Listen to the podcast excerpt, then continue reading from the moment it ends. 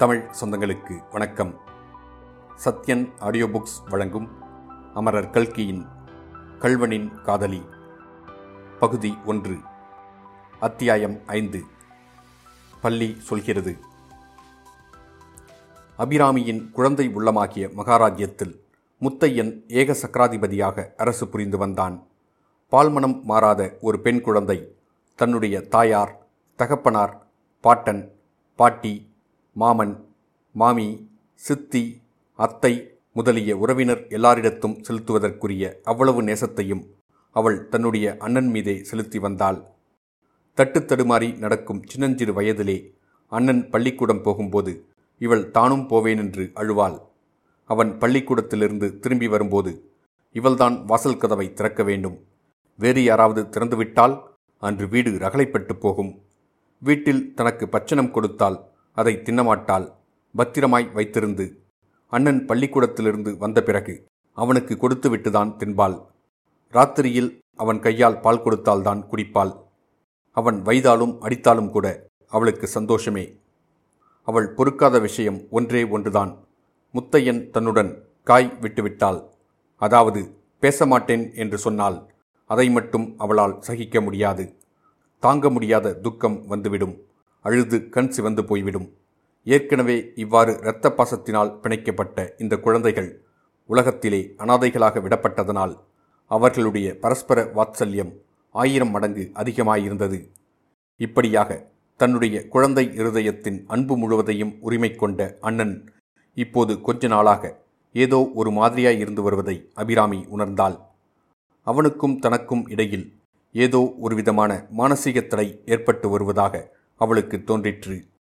அடிக்கடி முத்தையன் சிந்தனையில் ஆழ்ந்து விடுகிறான். அபிராமி சொல்லுவது அவன் காதில் விழாது. என்ன அண்ணா யோசிக்கிறாய் என்று கேட்டால் உனக்கு ஒன்றுமில்லை போ என்பான். இவள் ஏதாவது விளையாட்டாய் பேசினாள். என்ன விளையாட்டு, சும்மாயிரு என்பான். சிரித்தால் கூட சிரிக்க மாட்டான். அபிராமிக்கு உலகம் கொஞ்சம் தெரிய ஆரம்பித்திருந்த சமயம். தங்களுடைய குடும்ப நிலை சரியில்லை, அண்ணனுக்கு உத்தியோகம் கிடைக்கவில்லை என்பது அவளுக்கு தெரிந்திருந்தது. ஆனால் அதனாலெல்லாம் தன்னிடம் அவன் இப்படி இருக்க வேண்டிய அவசியம் என்ன? இளம் வயதிலே அவள் காதில் விழுந்த சில வார்த்தைகள் அவளுக்கு ஞாபகம் வந்தன. இந்த துக்கிரி அபிராமி பிறந்தது முதல் குடும்பத்துக்கு கஷ்டகாலம்தான். ஒருவேளை இது உண்மையாயிருக்குமோ?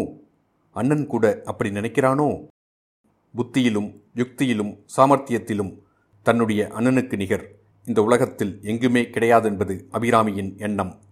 ஆகவே அவனுக்கு உத்தியோகம் கிடைக்காததற்கு காரணம் தன்னுடைய துர்தஷ்டம்தான் என்ற தீர்மானத்திற்கே அவள் வந்துவிட்டாள்.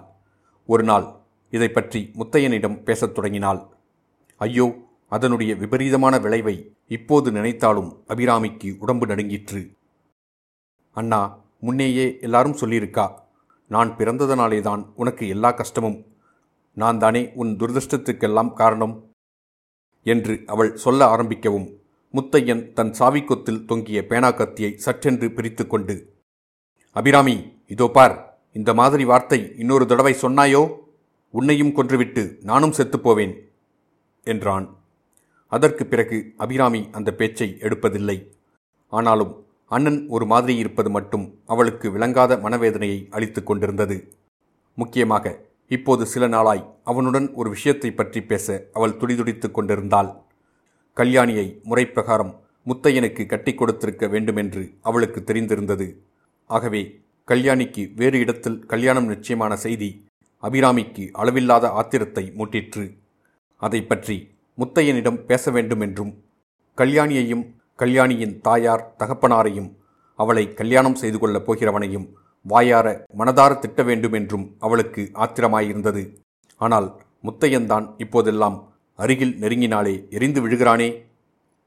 முன் அத்தியாயத்தில் சொன்ன சம்பவம் நடந்து 2 நாள் முத்தையன் வீட்டுக்குள்ளேயே உடம்பு சரிபடவில்லை என்று படுத்து கொண்டிருந்தான்.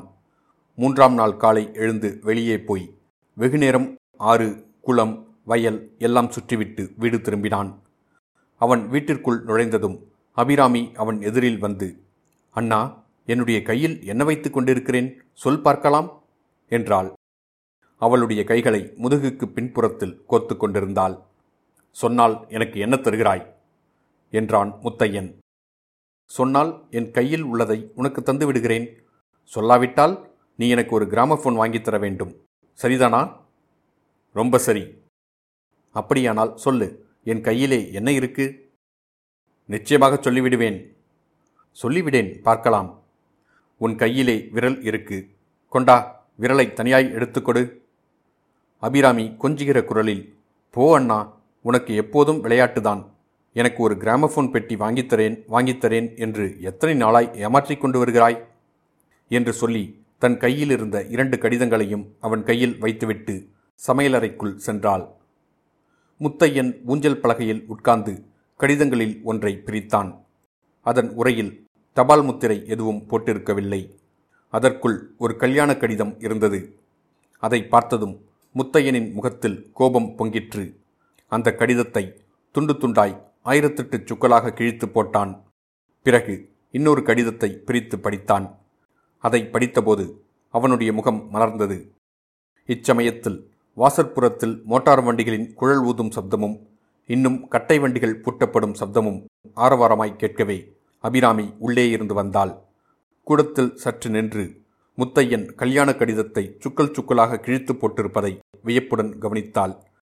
தலையை ஒரு ஆட்டு ஆட்டிவிட்டு வாசற்புறம் சென்றாள். ஒரு நிமிஷத்துக்கெல்லாம், அண்ணா இங்கே ஓடிவாயேன், வந்து பாரேன், கல்யாண பெண்ணுக்கு மோட்டார் வண்டி வந்திருக்கிறது, எல்லாரும் கல்யாணத்துக்கு கிளம்புகிறார்கள் போலிருக்கிறது, வாயேன் வந்து பாரேன் என்று கத்தினாள். அதை கேட்ட முத்தையன் பரபரப்புடன் எழுந்து போய் வாசற்படிக்கு அப்பால் நின்ற அபிராமியை பிடித்து இழுத்து உள்ளே தள்ளினான். வாசல் கதவை படீரென்று தாழ்பால் போட்டுவிட்டு அவளை தரதரவென்று இழுத்து கொண்டு வந்து ஊஞ்சலில் உட்கார வைத்தான்.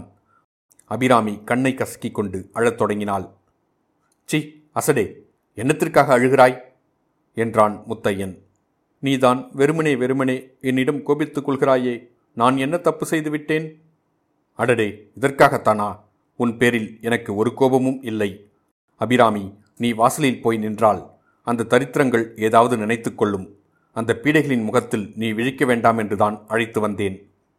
அபிராமி கண்ணை துடைத்து கொண்டு சிரித்த முகத்துடன், இல்லை அண்ணா, நம்ம கல்யாணி அக்காக்கு தானே கல்யாணம், பார்த்தால் என்ன என்றுதான் என்பதற்குள் முத்தையன் மிகவும் கடுகடுப்புடன், கல்யாணி கல்யாணி கல்யாணி, உனக்கு வேற பேச்சே கிடையாதா?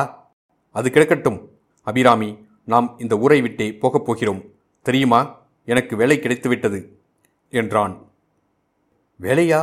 என்ன வேலை அண்ணா? கலெக்டர் வேலையா? கலெக்டர் வேலைக்கு திருட போகணும். நான் கலெக்டர் வேலை பார்ப்பதாயிருந்தால் அப்பா ஏன் செத்துப்போகிறார்? உன்னை நாளைக்கு கட்டிக்கொள்ள வருகிறவன் கலெக்டர் வேலை பார்ப்பான். எனக்கு கணக்கு பிள்ளை வேலைதான் கிடைத்திருக்கிறது. திருப்பரங்கோயில் மடத்தில் இதோ பார், உடனே புறப்பட்டு வரும்படி கடிதம் வந்திருக்கிறது என்று சொல்லி கடிதத்தை அபிராமியிடம் கொடுத்தான். அபிராமி கடிதத்தை படித்துவிட்டு, எந்த திருப்பரங்கோயில் அண்ணா? முன்னே அப்பா இருக்கிற போது தெப்ப உச்சத்துக்கு போனோமே, அதுதானே? ராட்டினத்திலே ஏறி சுத்திவிட்டு மறுக்கொழுந்து மிட்டாய் எல்லாம் வாங்கி கொண்டு வந்தோமே, அந்த ஊர்தானே என்றாள். ஆமாம், அந்த ஊரேதான்.